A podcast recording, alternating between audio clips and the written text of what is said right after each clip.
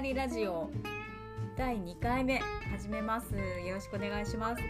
お願いいたします。今日はなんかあの僕の方の、えー、通信の状況なのかあのマイクの、えー、状況があまり良くないようでちょっと聞き取りづらいことがあるかもしれませんけど、どうぞよろしくお願いいたします。よろしくお願いします。こののらりくらりラジオはですね、えー、と実はあの北九州と,、えー、と大阪での放送になってますので、えー、音声がちょっと違うというかそういったところが影響しておりますので、はい、そうですね、はい、きっとそうですね。じゃあ、はい、じゃあ今日のテーマをまた、えー、とよろしくお願いいたします。はい、えー、今日のテーマは、えー、信頼という言葉について、えー、ちょっと考えたいなと思っています。その考えたいと思うきっかけがあったらぜひ聞かせていただいてちょっと深掘りしていきたいなと思います。そうですね。あのえー、とちょうど先週いっしゅうかんまえに、えー、友人の対話の会に参加して、そこのテーマが、えー、信頼っていう言葉だったんですね。でそこでの話の、えー、とスタイルも面白かったし、まあ、自分にとって信頼っていう言葉はとても苦手な言葉だったので、もうちょっと考えたいなっていうことで今日あの堀さんと一緒にお話ししたいなと思いました。その、えー、と対話の会では、はい、なんかこうどういうテーマで、そしてなんとなくその受け付けとか、えー、どういう方向に行って、そしてまたこれを考えてみたいなと思ったエピソードだったらお願いします。えーとまあ、まずその会の趣旨として、えーデンマークのヒュ、ヒュッセっていう、ヒュッセっていうあの エイチユーエスイーティー っていうあの対話のスタイルがあって、えダイアログセッションかなっていう、まああのなんていうかあのデンマークってすごく対話を大切にしていて、どんな人の話も最後まで聞くように。だからその日本人ってよくその人の話にこうかぶせて話したり、最後まで聞かなかったりし、あの発言しない人はもう発言しないで終わりとかっていうこともあると思うんですけど、そういうことは全くなくって、えー、そういう対話のルールっていうのを小さい頃から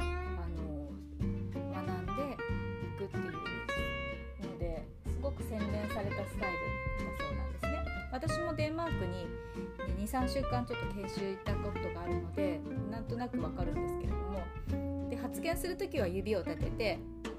あの思いついたら指を立てておいて次当てられるまで待っとくみたいなスタイルなんですね。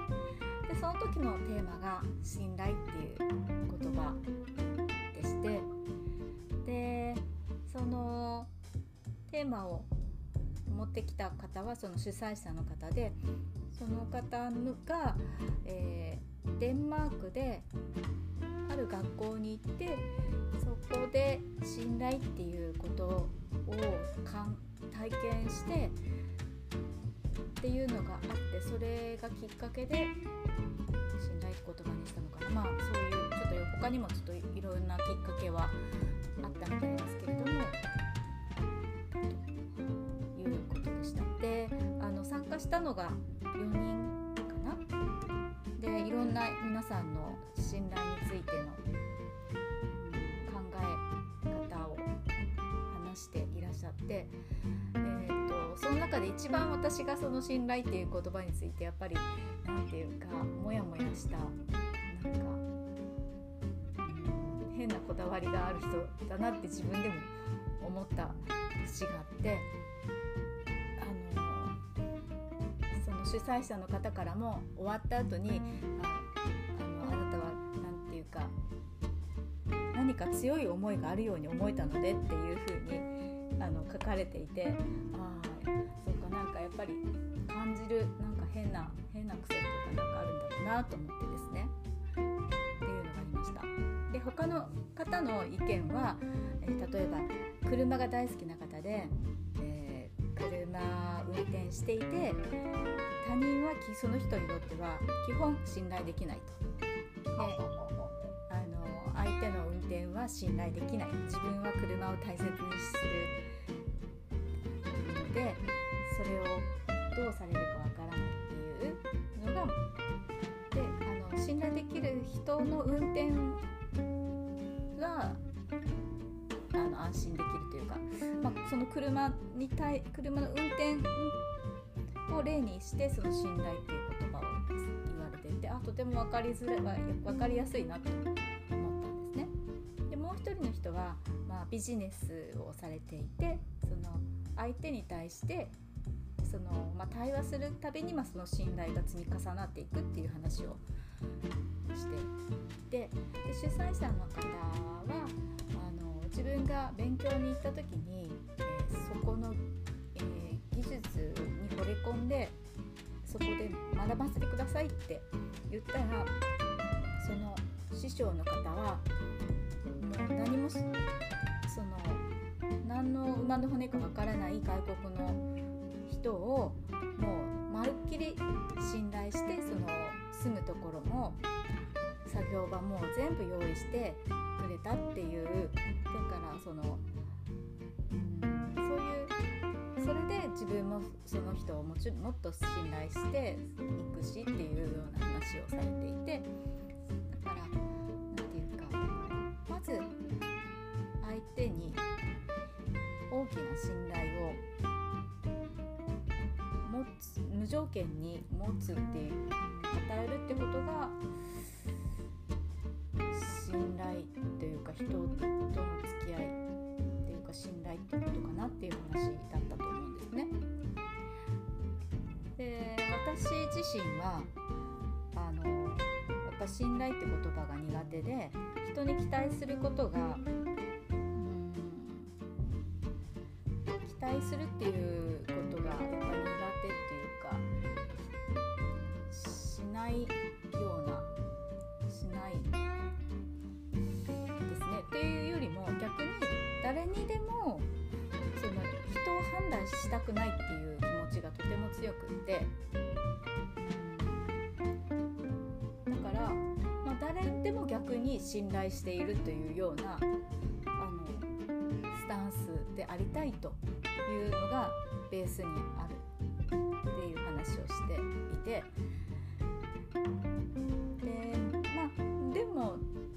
とは言ってもあの車の運転の話の信頼っていう概念もわかるし、そのビジネスの話だったりもわかるし、まあ、例えば自分のが仲良くする友達っていうのはやっ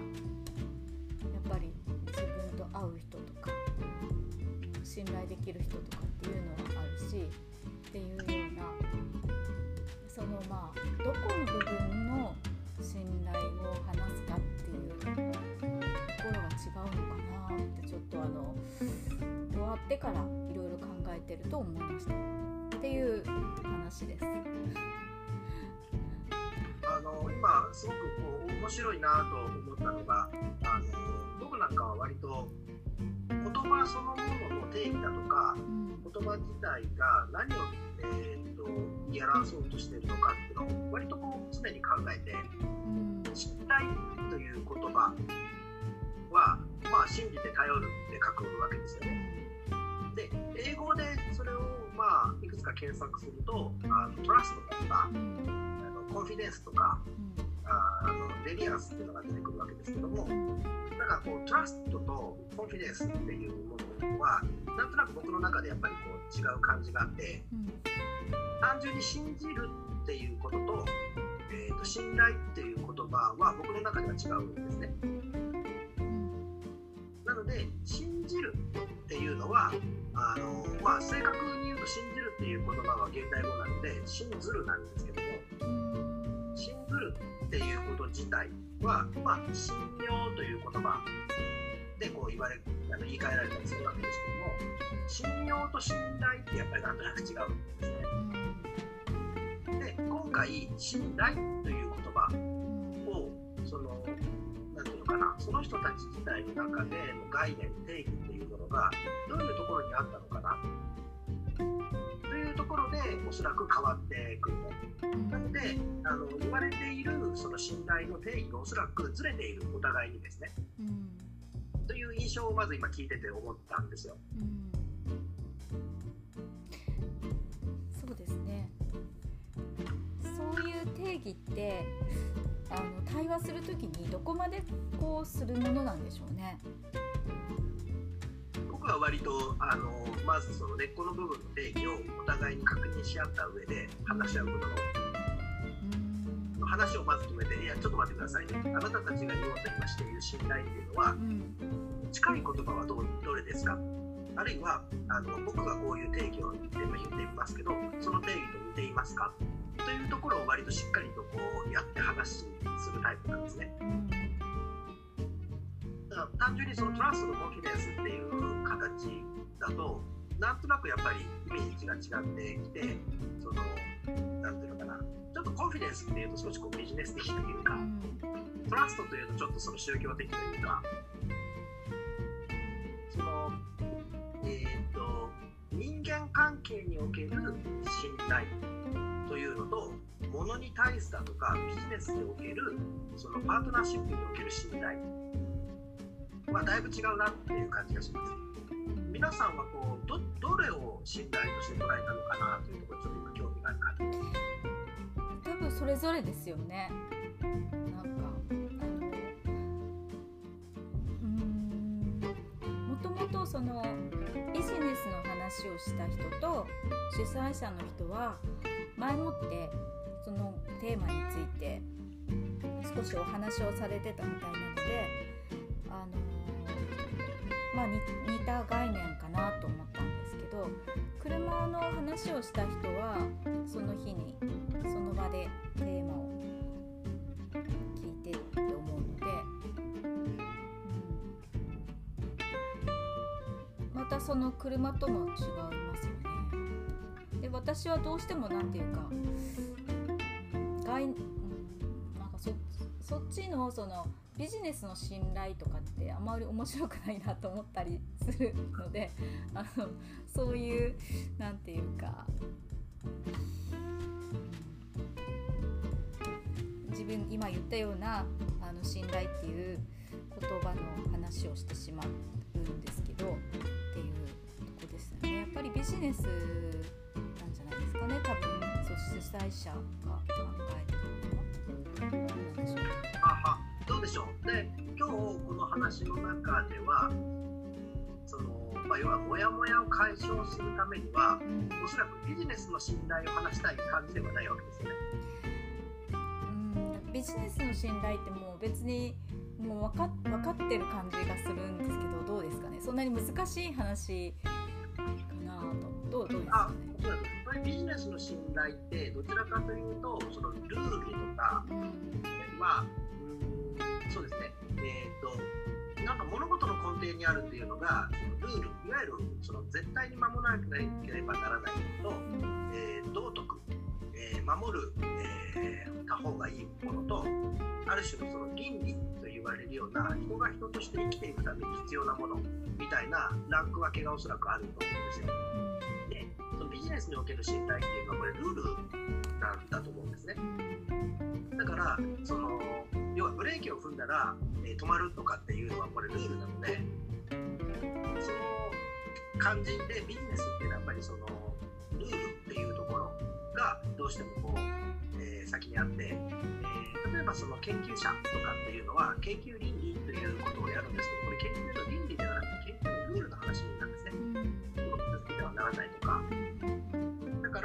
そこを信頼としておくのか、もう少しこうその道徳だとか、えー、と倫理的な人付き合いの中での自分の在り方という形で、えー、と話を進めていくかでちょっと変わってくるかなと思いますけども、なんかこうあえてちょっと小難しくしていきますか。あのそのビジネスでそうですよね。ビジネスとは別ですもんね。まあ、ビジネスでも信頼っていうことは主観的なものですよね。同じ主観的なんだけども、破った場合に罰則があるってことですね、ルールでは。えー、いわゆる一般的な人間関係においては罰則がないわけですよ。だからお互いにそれを守りましょうねという道徳とか、まあ、いわゆるモラル、いわゆる倫理というところで支えられてるけど、ビジネスは守ったらかなり強い罰則が加えられたり。そうですね。あの、はい、あ、そう、そういう話で言えば、そのこの前の対話の会もビジネスっていう意味ではなかったんですけどね、多分。だとすると、そのビジネスというものを一旦切り分けて、うん、もう少し道徳的な部分での信頼っていうのを次回、えー、話していくっていう感じにしましょうか。そうですね。はい。じゃあなら次回はもうちょっとそのビジネスから切り離した上での信頼というところで、えー、話を作っていこうと思います。はい。では今日のところはのらりくらりラジオ、またね。はい、どうもありがとうございました。はい、ありがとうございます。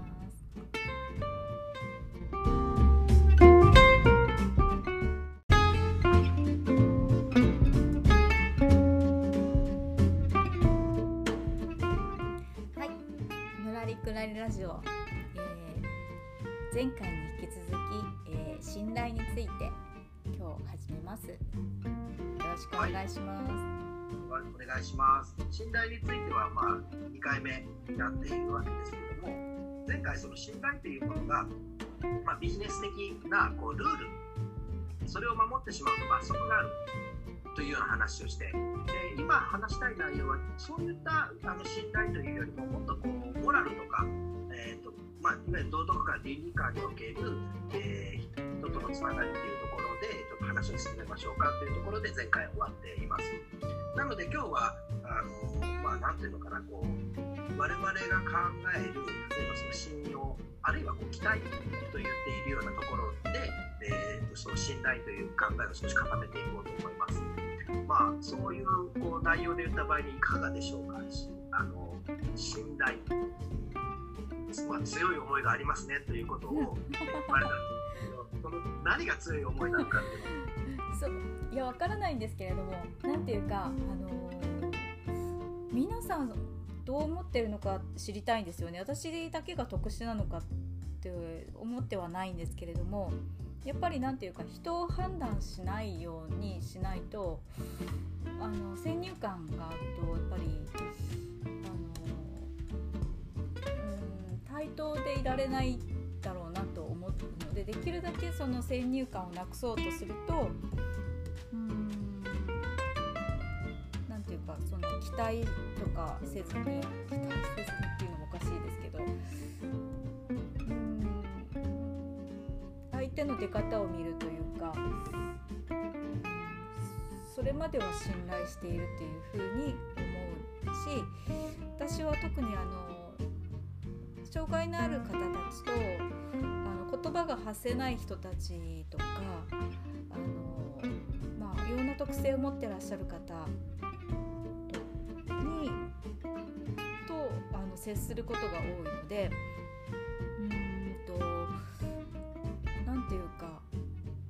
そういった意味でも平たく人と接したいなって、接するにはどうしたらいいんだろうっていうのは常々ね考えているところなので、まあなんていうか、私の道徳観としてはそういうあの人に対しての期待とか判断とかしないとかっていうと、まあ、平たくみんなを信頼していて、でその方のやっぱ出方を出方って言ったらまたなんか卑怯な感じですよね。なんていうか、その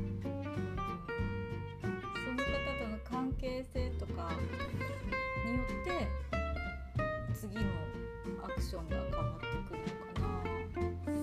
でもそれって良くないですね。なんだろう良くなくはないんじゃないですか。それはなんか一つの戦略なんで。その裏切られてもやっぱりその信頼し続ける、その相手に対して判断せずにあのいられるっていう風にしたいなとは思いますけど、もしかしたら私は逆に最初の判断しないで逆に期待しすぎてるから人から裏切られると結構しんどいって思ってるのかな。なるほどね、そうかな。そう、どう、どう思いますその辺堀さん、どう、堀さんはどうですかその辺どう思いますえなんあいや今急になんか自分の中で、はい、あの変化になったらすごいいい瞬間だなって思って聞いてたんですけどええ信頼ってすごくなんていうのかな、あの難しい言葉で、僕自身はじゃあ誰かを信頼していますかって言われると、おそらく信頼している人とか信頼している考えとかもあるんですけども、基本的にあんまりこう物事を信頼していないというか、そのまあ疑問を持ったり問いを持ったり、えー、そのその変化というものなんていうのかな、信頼って僕の中の定義では。ある種その確固たる考え方になるわけですね。えなのでそれはだ誰に対してですか？いやそれは信頼をするっていうこと自体は自分自身がその人に対する確固たる概念だとか確固たる、えー、と期待だとか、つまり揺れ動かない何かを持っているっていうのが僕の中での信頼なんですよ。なのでその常に揺れ動く関係性の中で人を信頼していないってことなんです。だからそれは信頼していないっていうのはその信用していないっていうのとまたちょっと違うんですよ。信頼っていうのはもうその人を完全に頼りにしてしまうっていう僕の中での考え方でいうと、僕は人をほとんど頼りにしない人間なので、その誰かに何かをお願いするっていうことが僕できない人間なんですよ。だからその人を信頼して全部任せるっていうことがとても苦手なんです。でそれはその人が嫌いだとかその人自体をそのなんていうのかな疑ってかかっているっていうのとはまたなんか違うんですね。だからその、まあ、一つはその人に信頼をしてしまうっていうこと自体はその相手に対して迷惑をかけてしまうかもしれないっていうなんか怖さを持ってるんですよ。もう私あなたのこと信頼していますからもうお願いしますねっていうのが僕できないんです。言われた方がすごいプレッシャーなんですよね。だから僕自身は実はその信頼っていう言葉をほとんど使ったことないと思うんですね。そうですよね。なんかなので自分自身が信頼をされてお願いをされてっていうこと自体は大してそのストレスにはならないんですけども、相手に対してあなた信頼することをお願いしますっていうことは僕できないタイプです。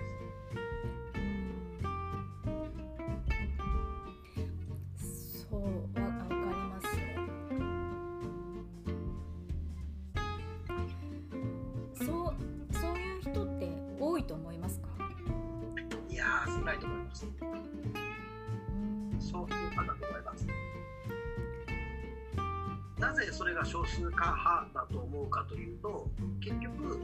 その信頼によってあるいは信用によってしか社会というのは成り立ち得ないわけです。つまり例えばクレジットっていうのはあれ信用というんですよね。つまりあなたのことを信用しているから後払いでも OK ですっていう制度がクレジットカード。なのでそのクレジットカードは何を信用しているかというと、その人の過去の口座とか過去の、えー、となんていうのかなお金の使い方を信用して、未来の自分だとか現在の自分はあまり信用していないわけですよね。だからあなたは過去に、えー、とこんだけの口座にお金が入っていて、えー、とそういうこういう使い方をしていたからあなたは、えー、年間にいくら使っても大丈夫だからっていう、つまりその現在未来に対してお願いしますよっていう信頼とはちょっと違う過去のデータベースを遡ってるだけに過ぎなくて、社会ってそういう風にできているんだけれども、なんとなく人って未来に対して信用してほしいと思っちゃうんですね。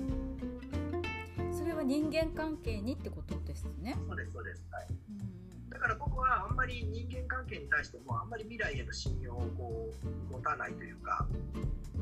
その持たないっていうのはこうネガティブな意味ではなくて、分からないことに関して信用するっていうのは僕あの国語的にもおかしいですね。分かっていることに対して信用を信頼することであって、未来の不明の状態に信頼するっていうのはそれは何ていうのかなあのなん間違った期待になりかねて、もうそれこそ責任は取れませんっていうような捉え方をするということです。ただ努力はしますよってことです。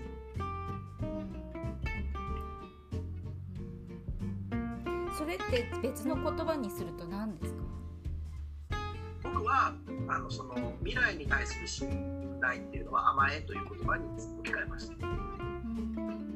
甘えというのはこれあの土井武雄さんという人があの、はいはい、甘えという中で定義してるんですけども、うん、あの暗黙の期待っていう、えー、言葉で言い表してるんですね。つまり暗黙に期待しているあなたはきっとあのあのお茶召し上がりますか、いやいや結構ですと言ったとしても、あなたはきっと私にお茶を出してくれますよねっていう期待、つまりまあ文化的な信頼というか文化的な期待をしているわけですけども、その出してもらえなかった時にこうイライラ感を感じる人もいるわけですよね。だから特に日本社会というのはそういう甘えの構造によってこう成り立っている部分があって、なんかその甘え、いわゆる暗黙の何かを信頼している文化形態なので、僕自体は嫌いというわけではないんですけど、えー、それにあんまり頼りたくないっていう部分があります。うん、すごくわかります。そう、わかります。でもそれってマイノリティだと思います。うーん、そうですよね。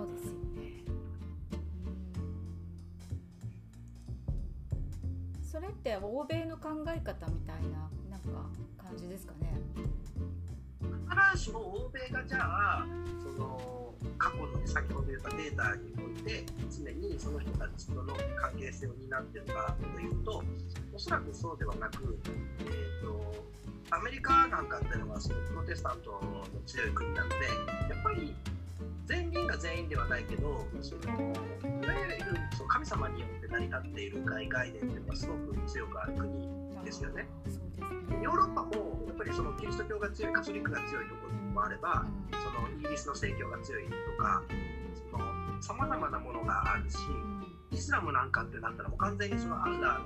の強い意志があるわけですよね。だからその宗教性があると信頼っていうのは一旦神様に信頼を担保してもらえるんですよね。で神様の信頼担保っていうのがないので、その甘えというか文化的な部分に一旦それを置くという社会だと僕は思ってるんです。なるほど。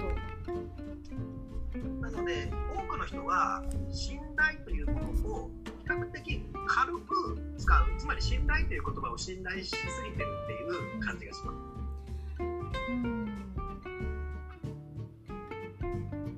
うん、そうですね。あの甘ったるい感じしますもんね。あのなんていうか、そう、わかります。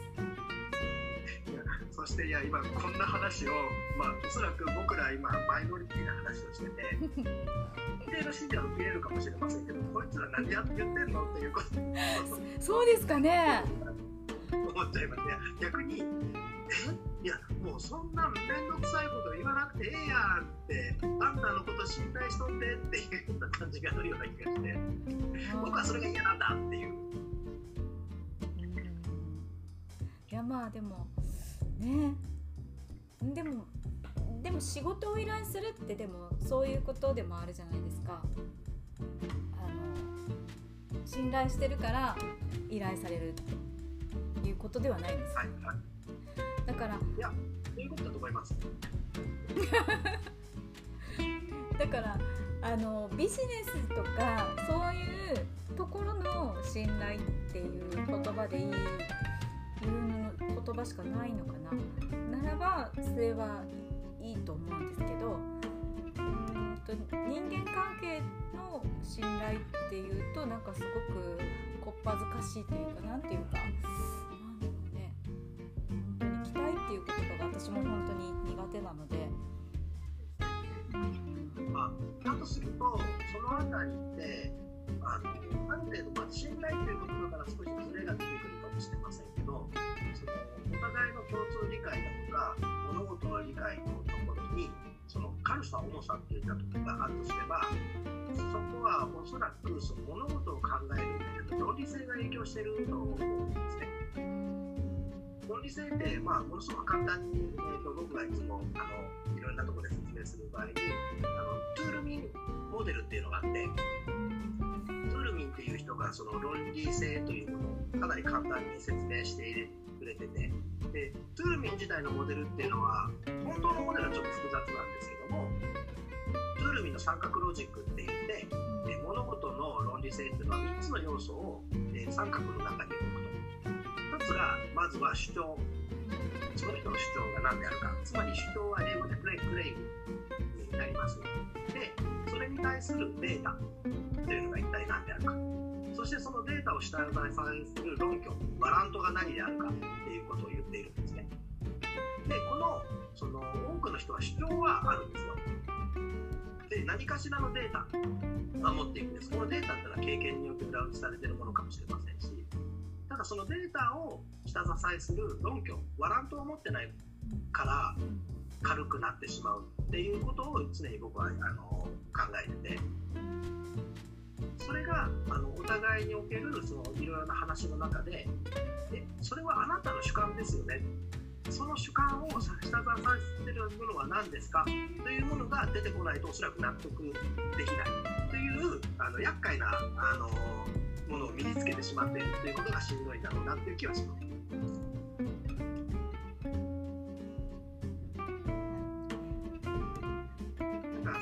それに関してちょっとあの次のところで少し話しながら、えー、信頼の確信に迫っていけたらと思っていますがはい、じゃあ今日のところは今回はこのあたりで、はい、ありがとうございました、はい、ありがとう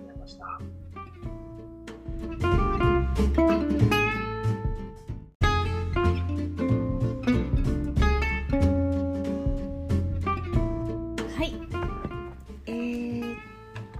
ちょっと待ってください。よくなかった。はい、それでは、えー、のらりくらりラジオ、えー、とだいさんわめですね。信頼について、はいはい、よろしくお願いします。お願いいたします。まあ、信頼をテーマに、えー、と話を進めていっている中で、まあ、信頼というのにもいくつかのこう言葉の意味があるだろうと。でその中でこう期待とか甘えとか信用だとかいろいろなこう幅があるものだということがなんとなくこう今分かってきて、でそもそもその信頼というもの自体がその論理性の中に、えー、とこう意味を持つと考える人たちも中にいるであろうということで、前回そのトゥールミンの三角ロジックっていう話を、えー、と出してきたわけです。でもう一回その三角ロジックについて簡単に説明すると、主張、えー、データ、論拠というものを三角に置いて、主張というものはデータによって、えーとまあ、裏付けられる。そのデータというのは論拠、あの、まあ、データを下支えするデータによって、えー、さらに、えーとまあ、深くなっていく。なので主張するときというのはただ単にデータで言うんではないですよ。例えば、えーと、ここのスーパーはコーラが安い。だってひゃくえんだもんと言ったときに、それは論理性が低いと。つまりここのコーラはひゃくえんで安い、 A というスーパー、 B というスーパー、 C というスーパーを比較したときに最も値段が安いという論拠を示す必要があるんだと。単に自分の感想でどこかの経験で、もともとコーラっていうのはペットボトルだとひゃくごじゅうえんからするというところをごじゅうえん安くなっているから、えー、と安いというのは間違いではないけど、それは論理性がない。論理性とは必ずこの裏にある根拠、論拠というのを持っていきましょうという考え方になると。で信頼というものに対しても、我々はそのひゃくえん、このコーラ安いよねというふうに言われても、いや必ずしもそれが安いと言えるかどうかわからないから、あなたのことはまだ十分に信頼できませんという態度を取る人たちがやっぱり中にはいるんだろうなということを、じゃあ、まあ、今日は最初に話せたらなというふうに思っていますそうですね、うん、まあ難しい。えそれを信頼でその論拠を持って考えてるかどうかってどうなんだろうな。例えば信頼をして誰かから物を買う、まあ、ちょっとまたビジネスっぽく話はなってきますけど、物を買うときっていうのは、ああ安いなとか、あるいはこれ欲しいなとか、いろいろなこうあの購買意欲、動機があるわけですよね。で、その信頼というものでをさらに、えー、と物を買うというふうに決定づける意思が何かというところだと思うんです。人によっては単にもう欲しいと思ったら一直線とか、今財布にせんえんあったらせんえんのもの買っちゃうとか、まあ、それはこう論理性がない考え方で、実際にそのものが欲しいと思った時に、ああの例えばこう石鹸がなかったら石鹸を買うっていうところにはあのいわゆる必要条件が出てくるので論理性はあんまりいらないわけですよね。だけども新しく車を買うとかっていう、今車まだ乗れるじゃん、その乗り換えるっていうことに関してのその十分条件になるものに関してそこにその買うというところまでの決断をする、えー、と論理性というものをまあ導かないといけないわけですよね。それがなんかノリで買っちゃったとかっていうこと自体が、僕はそういう人はあんまり信用しないっていうことなんだけど私車ノリで買いましたそれがだけどノリで買ったのがそのノリのレベルがどういうことかです。じゃあちょっとそのノリで買った車の話ちょっとしてみてくださいいやちょっとこれはいや乗りで買った車はやっぱりじゅうよねん乗っていたので、なんかバッテリーが上がったことが何回かあるんですけど、でもそれは私がハザードランプをつけっぱなしにしたことが原因で、あのバッテリーは別にその車自体には関係ないんですけれども、まあなんていうかパートナーとずっと乗ってた車なので、ちょっともう、あのー、切り替えたいなっていう気持ちもあって、そろそろもう乗り換えようってずっと思いつつ、でもまだ乗れるなって思ってて、でまあずっと車は見てたので、その中であなんとなくこれだったらいいなと思った車に出会ったので、もう、あのー、乗りで買いました。それはノリじゃないですよ。それは自分の中での論理性がいわゆるある種のその必要十分条件が満たしてるから、いやそうですかねっていうところまでいかなくても買うものってあるわけじゃないですか。でも壊れるまで乗りたかったんですよ本当は、その経済的にも。でまあいいお金いいものを買ったので、それもなかなかあのよよくノリで買ったなと思って、あんまりあの 買う、買うつもりでディーラーさんに行ったわけじゃないのにもう決めてしまったんですよ。もうあのごちゃごちゃ考えるのめんどくさいと思って運命的なって感じですね。うんもう、うん、満足しているかしていないかっていうことがすごく重要だと。その後にですかはいあそれは満足度が高いのであれば、うん、そのいわゆるのノリというところは正しい判断だったってことですよね。満足はしてますね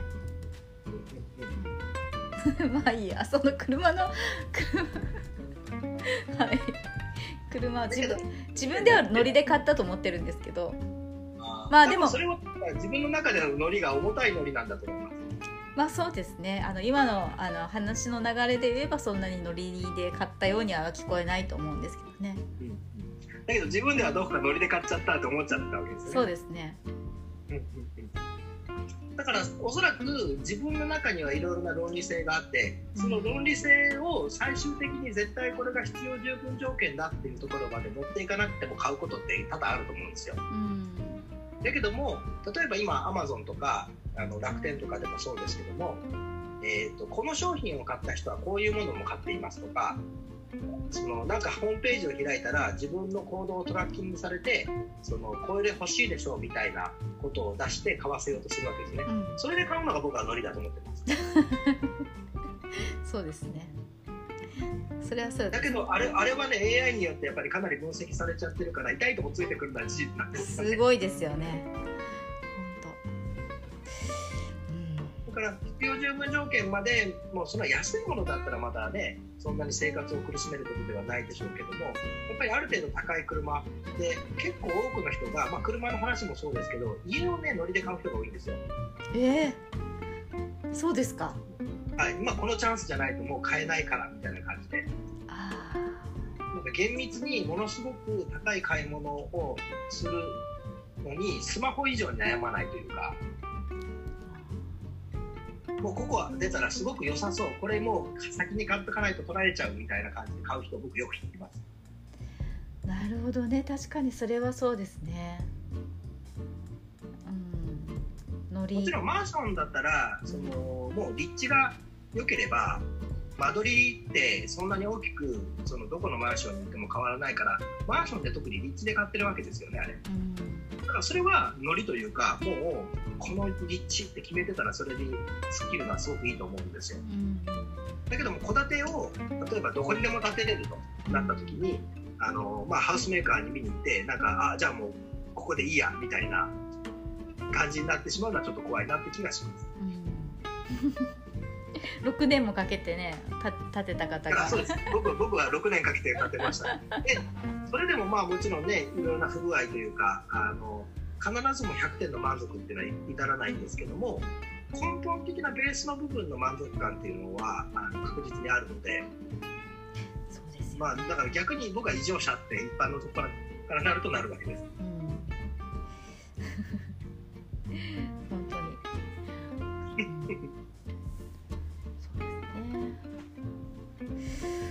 その論理性のことをそのトゥールミの部分からもう一個だけこうちょっと一歩先に出ると、より複雑な論理性というのはその論拠、データ、論拠に対して反論を出すと、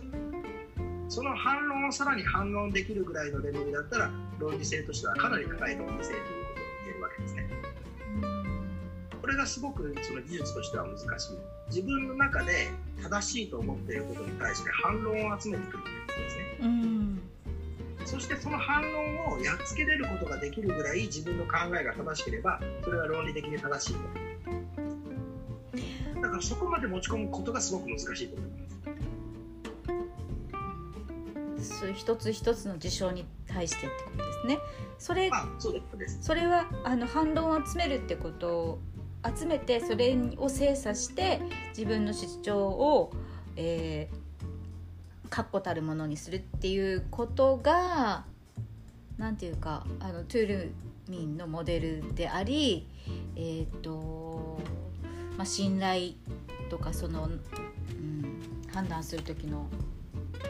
ものってことなんですね。正確に言うと実はトゥールミンはそこまで反論論駁までは言っていなくて、うんうんうんうん、これはもう違う論証モデルっていうのがさらに論理学の中にあって、うん、それが発展するとそうなってくるんですけど、まあでも今 の, あの理解でおおむね正しいです、うん、確かに反論を集めるね、そうですよね、わかりますうん、だから多くの人が反論に対して感情的になっちゃうんですね、うん、結局それはある種自分の主張というものに対してあの感情を乗せてエネルギーを乗せちゃうんですよね、中に。でそのエネルギーっていうのが突っ切ろうとする部分っていうのにブレーキを踏むっていうことの難しさなわけです、反論というのは。で多くの場合は反論に対して自分はその反論を持ってるわっていうむちゃくちゃな意見を持ってくるわけですよ。だからそのいわゆる優秀な人、頭がいい人って言われる類の人たちっていうのはこの反論論駁の丁寧さがあるから、そのなんていうのかな、誰かを説得できたりすると思うんですね、うん、だからそのなんかこういわゆる変なセミナーとかに行くと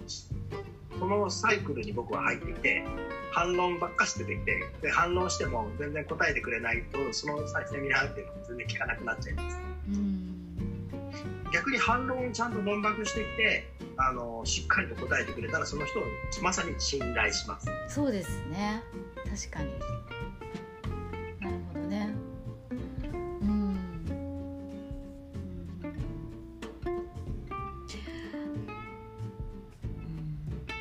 その信頼っていう言葉に戻ると、その今今日はお話しする前にちょっとだけあのネットで信頼っていう言葉ってそもそもなんだっけって思って調べたんですけれども、まあ、一般的な信頼、信用ってこう違うよって話と、あのアドラーの、あの信頼っていう話が出てきていて、それにさっき私が言った、えーと、あの裏切られてもそのまたそれをその人を信頼できるかっていう話があって、でも私はやっぱりさっき言ったように人を判断しないで、まあ、まずはその対峙して、でやっぱその人とのその後の関係性で変わってくるっていう話をしたんですけど、今言ったアドラーはそうじゃなくって、常に自分はその無償の愛じゃないですけど、その人に対して信頼をし続ける、信頼というか判断し続けないっていう話をがあったので、自分の言ってるのは論なんか反論、それって反論っていうか、私はそこに対峙できてなかったなと思ったんですね。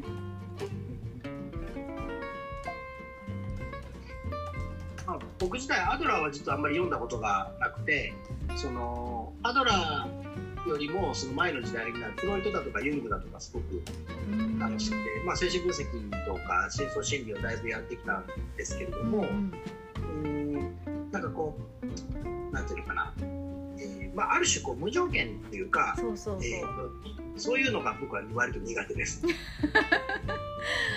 そういやアドラーは書いてあるんですけど、こうあなたから裏切られてもなお無条件に信じ続けてくれる人がいるって、どんな仕打ちを受けても信頼してくれる人がいる、そんな人に対してあなたは愛心行為を働くことができますかっていう風に書いてあって、まあなんか聖書みたいですよね。だからその裏切るっていうことに対しての論理性ですよね。なんで裏切ったのかっていう説明が納得できれば、それは裏切ったんではないというふうにそもそも裏切りが否定できると思うんですね。でこちらがいろいろ質問を重ねて、いやいやそれはお前の勝手だろうと、いやいやでも実はこういう事情があってのその反論に対して論駁をして、あそれだったら自分も同じような立場になったらこのパターンでは裏切るかもしれないから、あの今回は、えーとまあ、その新たな裏切りというふうには考えないようにしたいと思う。でだから次もしそうする場合は自分が理解ができるからもう少しお互いに説明し合おうよということで信頼を築くパターンが多いかもしれません。うんそうですね、まあそこまでそうですね、そこまで話せる話すことができればいいですけどね。多くの場合話せませんね。そうですよね、うんうん、とかやっぱりあのなんていうかあのやっ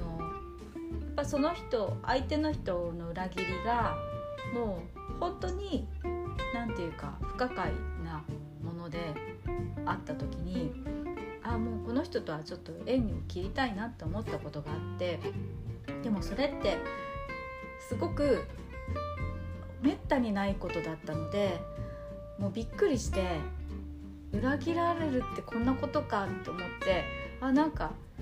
こうもう私がその縁を切るって思あの正々堂々と思えることってめったになくって、あ気持ちいいなって逆に思ったんですよねそれってでもなんかでもやっぱりそれってやっぱりなんていうか後々でも後味が悪くってなんかなんでしょうね、結局自分がなんか一番引きずってるんですよね。あの本当に相手がわ悪いんですよ、論理的に考えても。で周りの人もそうやって言うんだけど、でもなんか後味が悪くってもう な, なんかはただ忘れたいなというだけなんですけどそれはあのすごくそのまた逆説的にアドラー的で、相当信頼をしていた、裏切られてもある程度まだ信頼していたっていうのがどっかでまだ残ってるんじゃないですか。どうですかね。いや結構なんていうか裏切ったことに対してやっぱり本当なんか成人になりたいわけではないですけど、やっぱりそれに対して執着をしてしまうことになるじゃないですか。その人を切るってことはなんかそれって後味が悪いんですよね。あでもでもでもなんていうかそのうーんそんなこと言いそうそれでまあなんか気持ちよく生きていければいいんですけれども、そうでもない時もありますよね。なんかその辺のあの人間関係でも物事でもこうスパッとこう整理してあの最小限で生きていくことも必要なのかなとは思いますけれども、なんかそういう成人でありたいみたいななんか変な変なところは生きづらい癖かもしれないなって思いました。だからなんていうか信頼っていう言葉について苦手意識があるんだろうなと。あ、まあ、経験に裏打ちされた何かがあるっていう感じでしょうね。じゃあ最後の回ではそのあたりのところ人間関係あるいは成人になりたい自分のところをちょっと深掘りしてあの信頼というものをちょっと考えていきましょう。そうですね、ありがとうございました。はい、どうもありがとうございました。 Recording stopped.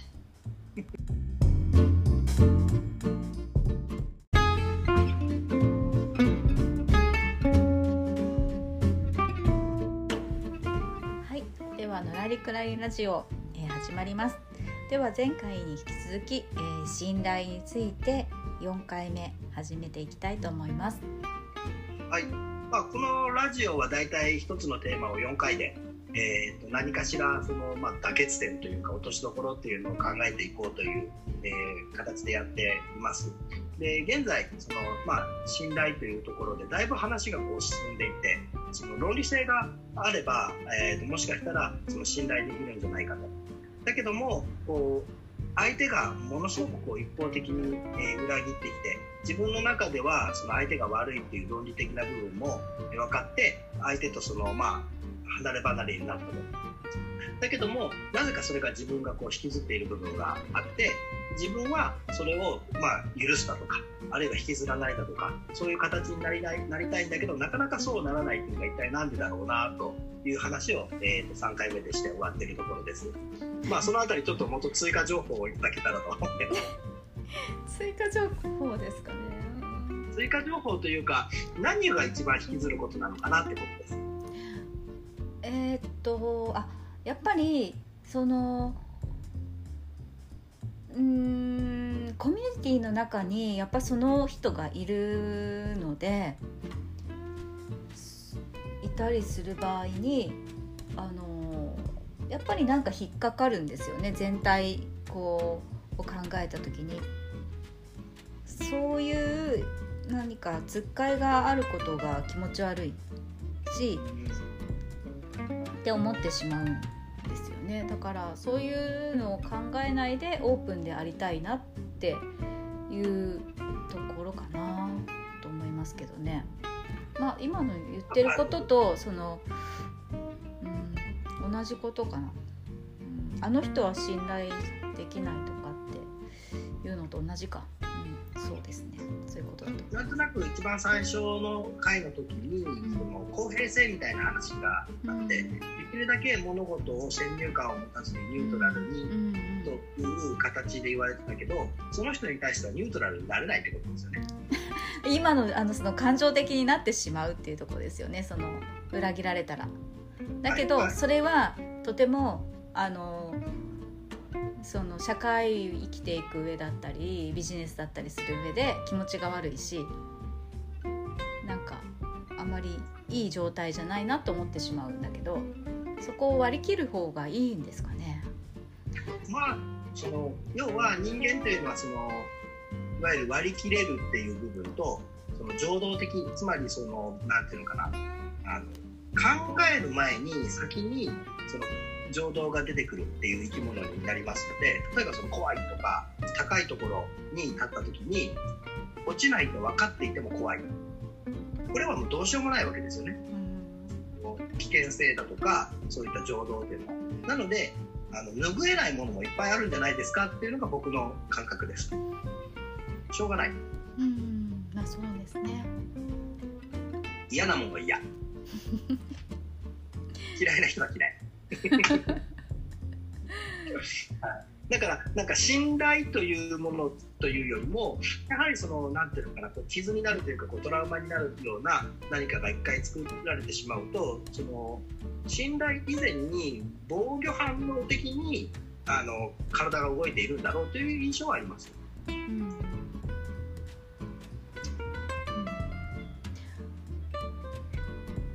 うん、難しいな。いろいろ思い出しちゃいますね。そうですね。そうですね。思い出しちゃいますよね。うん、まあ信頼っていうことはそうですね。人を信頼すること。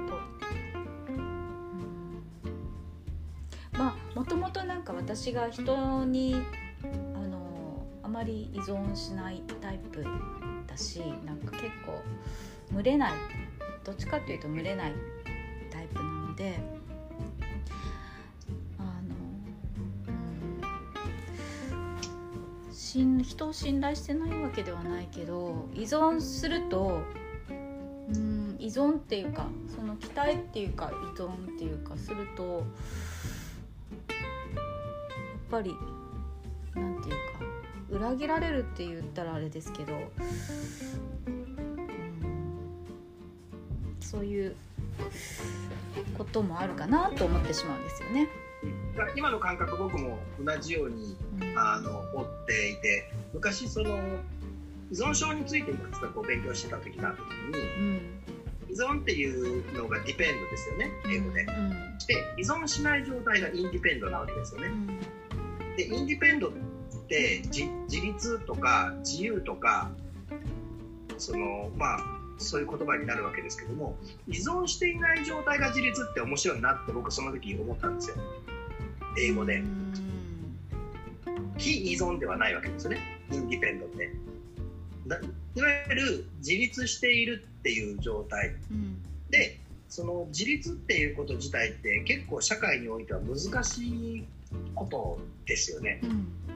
誰にも依存しないっていう、つまり社会にも依存しない、だからインディペンドするっていうこと自体はとっても難しいことなんだっていうことに気づいたわけです、うん、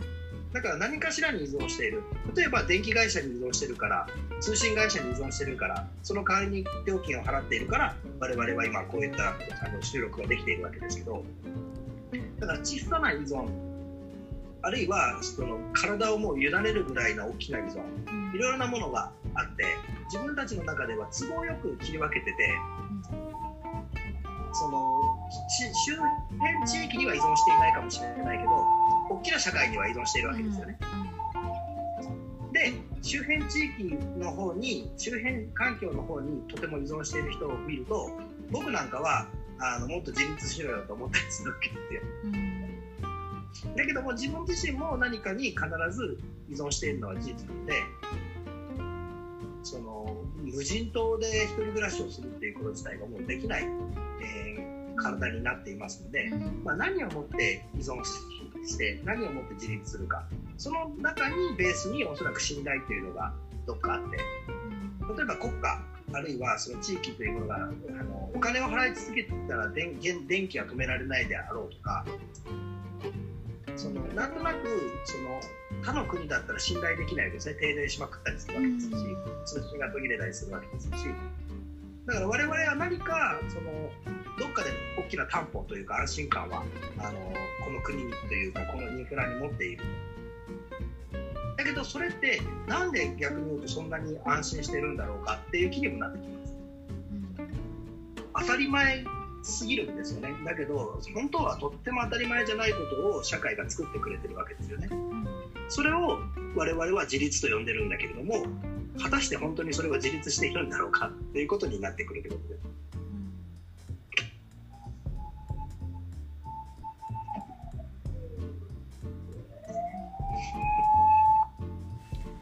す。そうね、なんかあの依存とちょっとそんなややこしくなってますね、話がそうですね、私が依存って言ったからですね。そう難しいですね、そのまあ信頼と依存ってつながりますかね、つながってるのかな。信頼信頼しているから依存するですかね。そうですよね、はい、そうですよね。かといって信頼していないから自立するっていうわけでもないっていうところですよね、うん、あるいは自分の能力を信頼しているから自立するということになる、うん、そう。なんかこのことを言うとあれなんですけど、このこ自立と依存って言葉を聞いちゃうと、あの小児科医の熊谷慎一郎先生ってあの、はいはいはい、当事者研究をされている方が、はい、自立とは依存先を増やすことだって言われていて、その一人で生きていけるから自立じゃなくて、いろんなところとつながりを持つこと、その社会を作れることが自立だっておっしゃっていたのでっていうのをすごく自分でなんていうか肝に銘じているし、それを初めて聞いた時にはすごい目から鱗だったん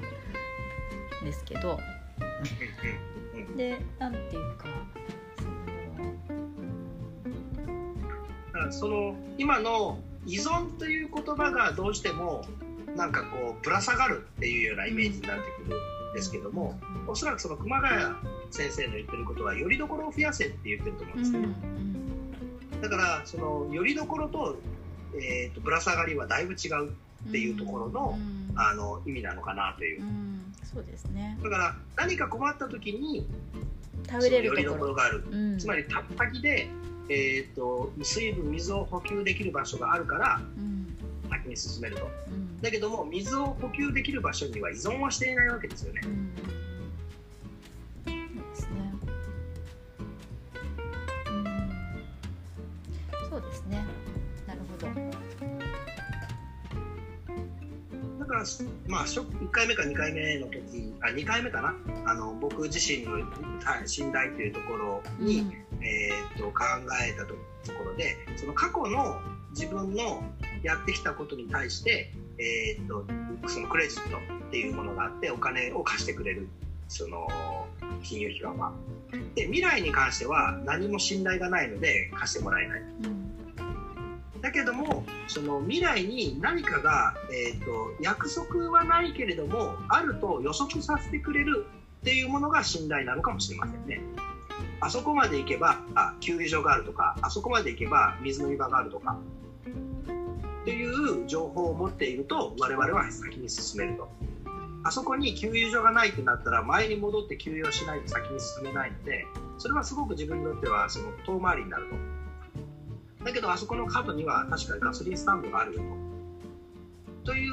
その予測に対する信頼、いわゆる情報の確かさというのがあると我々は先に進んでいける。なんか信頼ってそういう、えーえー、とものにもなるのかなということを今話してちょっと思いました。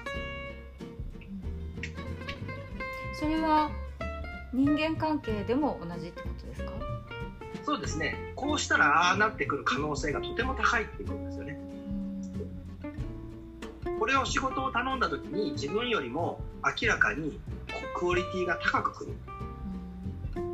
だから自分ができない、時間がないからできないからとか、自分が面倒くさいからしてもらうっていう依存ではなくて、これは明らかに自分よりもこの人の方が能力が高いからここに任せたらどうにかしてくれるかもしれない、だから自分を超えた何かというところに対して信頼を持つっていうことは確かに今あるなと。医療なんかそうですね、その自分の専門領域と違う疾患が来たと、でその疾患に対してこの人ある程度自分は分かるからこそ、そのスペシャリストに任せてこの人をどうにかしたい、だからスペシャリストに任せたい、つまりそのスペシャリストに対しては絶大な信頼を持っていて、自分のできないことをお願いしますっていうことを言っているわけですよね。そういったことって仕事だとかあの何かの時には確かに自分しているなというふうに思いました。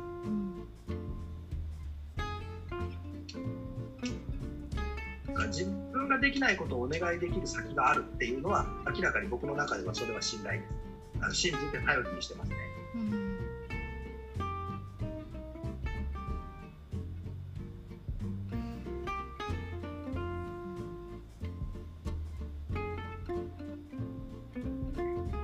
まあ な, なんかそうですね、こうやって話して信頼について話していくうちにその信頼っていう言葉についての苦手意識というか、うん、あのは な, なんかなくなってきたような気がしますね。なんか、うん、信頼が信頼し始めたんですね。そうですね。本当ですね。うん、なんかあ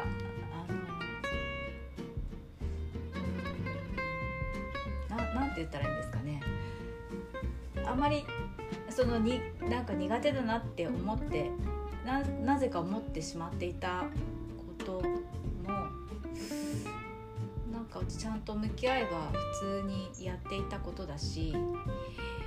うん、別に苦手なことでもないかって思ってしまいますね、うん、なんていうか多分あのあのなんですかね、信頼っていうことを言うのがこっぱずかしいというか、なんていうか、あのそれはあると思います。あなたのこと信頼していますってなかなか言うの怖いですよね、うん、信頼してますよって言われることも怖いですよね。な、うん、どうなんですかね。なんかそういう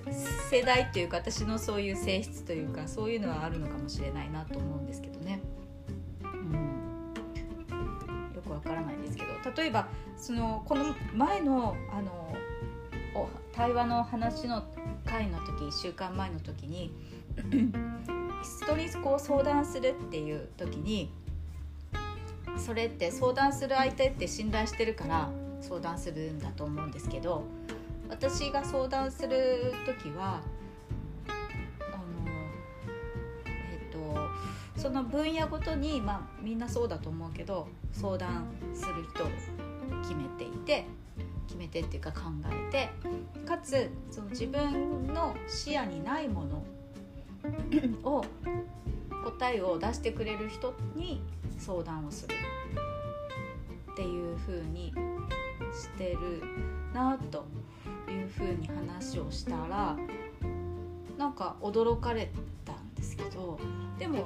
あの今日 の, そのトゥルーミンモデルのトゥルミンのモデル の, その根拠の反論を集めるっていう点でいうとなんか そ, ういうそのことを私はしてるんだなっていうのは思いましたね今日。だからそのうーん相談相手を選ぶ時はだから自分の期待を裏切る人っていうか自分の思ってないことを言ってくれる人が好きだなと思うんですよね、うんうんうん、っ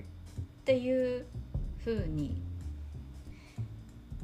そういう人に相談したいと思う。そうか。だけどそういう風に思っていた部分をあの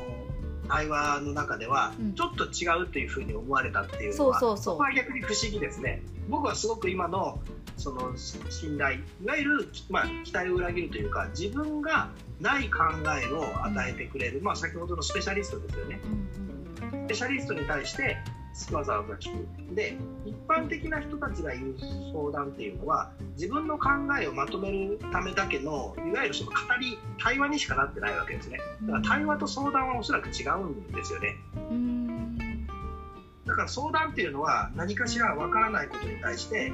例えばその新しいパソコンについて知らないから店員さんに聞くわけであって、それはだけど友達とやる話って自分のことなんか分かってくれるから最後に後押ししてくれるっていうのはそれは相談ではなくてそれは対話なんですよね。うんだから対話を聞いて自分のことを否定してくれないっていう否定しないであろうという暗黙の期待を人は信頼と呼んでるのかもしれませんね。うん分かんないです。そこはどうなんですかね。なんとなく信頼する友達とかって言った時に知らないことをたくさん教えてくれる人っていうふうには言わないですね、あんまり。あー。だけど今最終的にこう信頼ってなった時に反論に対する反論論駁をしてくれる人たちっていうのはなんとなく信頼しているっていうある程度ある種のこう合意点が今ここに来てるわけですけども、うんうん、それは一般的な人とのいう信頼とはちょっと違いますよねっていう印象がなんかこう出てきてるって感じです。うん、でもでもそれがいいと思いませんか？いや僕はそっちが信頼だと思って、うん、一般の人たちが言う例えば自分のことを、えー、っとある種こう否定されないとかなんか後押しをしてくれるとか相談相手として、えー、っといやいや大丈夫だよこのまま行ったらいいよっていう無根拠な後押し、うんうん、っていうことを必要とする人たちが結構あの一般には多いんではないかという印象を持っているということです。それは実際のところ分かりませんよ。分かりません。実際のところ分かりませんけど、なんかえその相談ってどうして欲しかったのっていうことを思う相談を受けたりするわけです。論理的に否定してあのそれは論理的におかしいっていうと不機嫌になるわけですよね、人って。えだって相談だからそのあなたが知らない情報を持ち込んで論理的に正しければ正しいっていうし正しくなかったら正しくないということ自体がなんで嫌なんだろうという人たちが結構多いってことなんです。だけどもそれが論理的にああそういう考えがあるんだよかった聞いといてってなってくれる人たちは多分僕はその人を信頼します。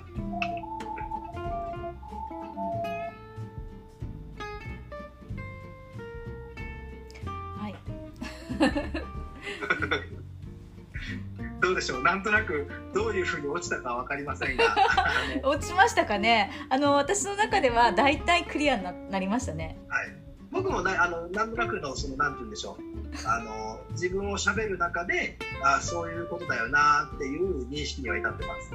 うん、な, なりましたかね。だから逆にその最後に僕が言った、うん、その背中を押してほしいとか、うん、自分のことを肯定してほしいという人たちに対して僕は多分信頼されないんだろうなって逆に思いました、はい、だあらかじめ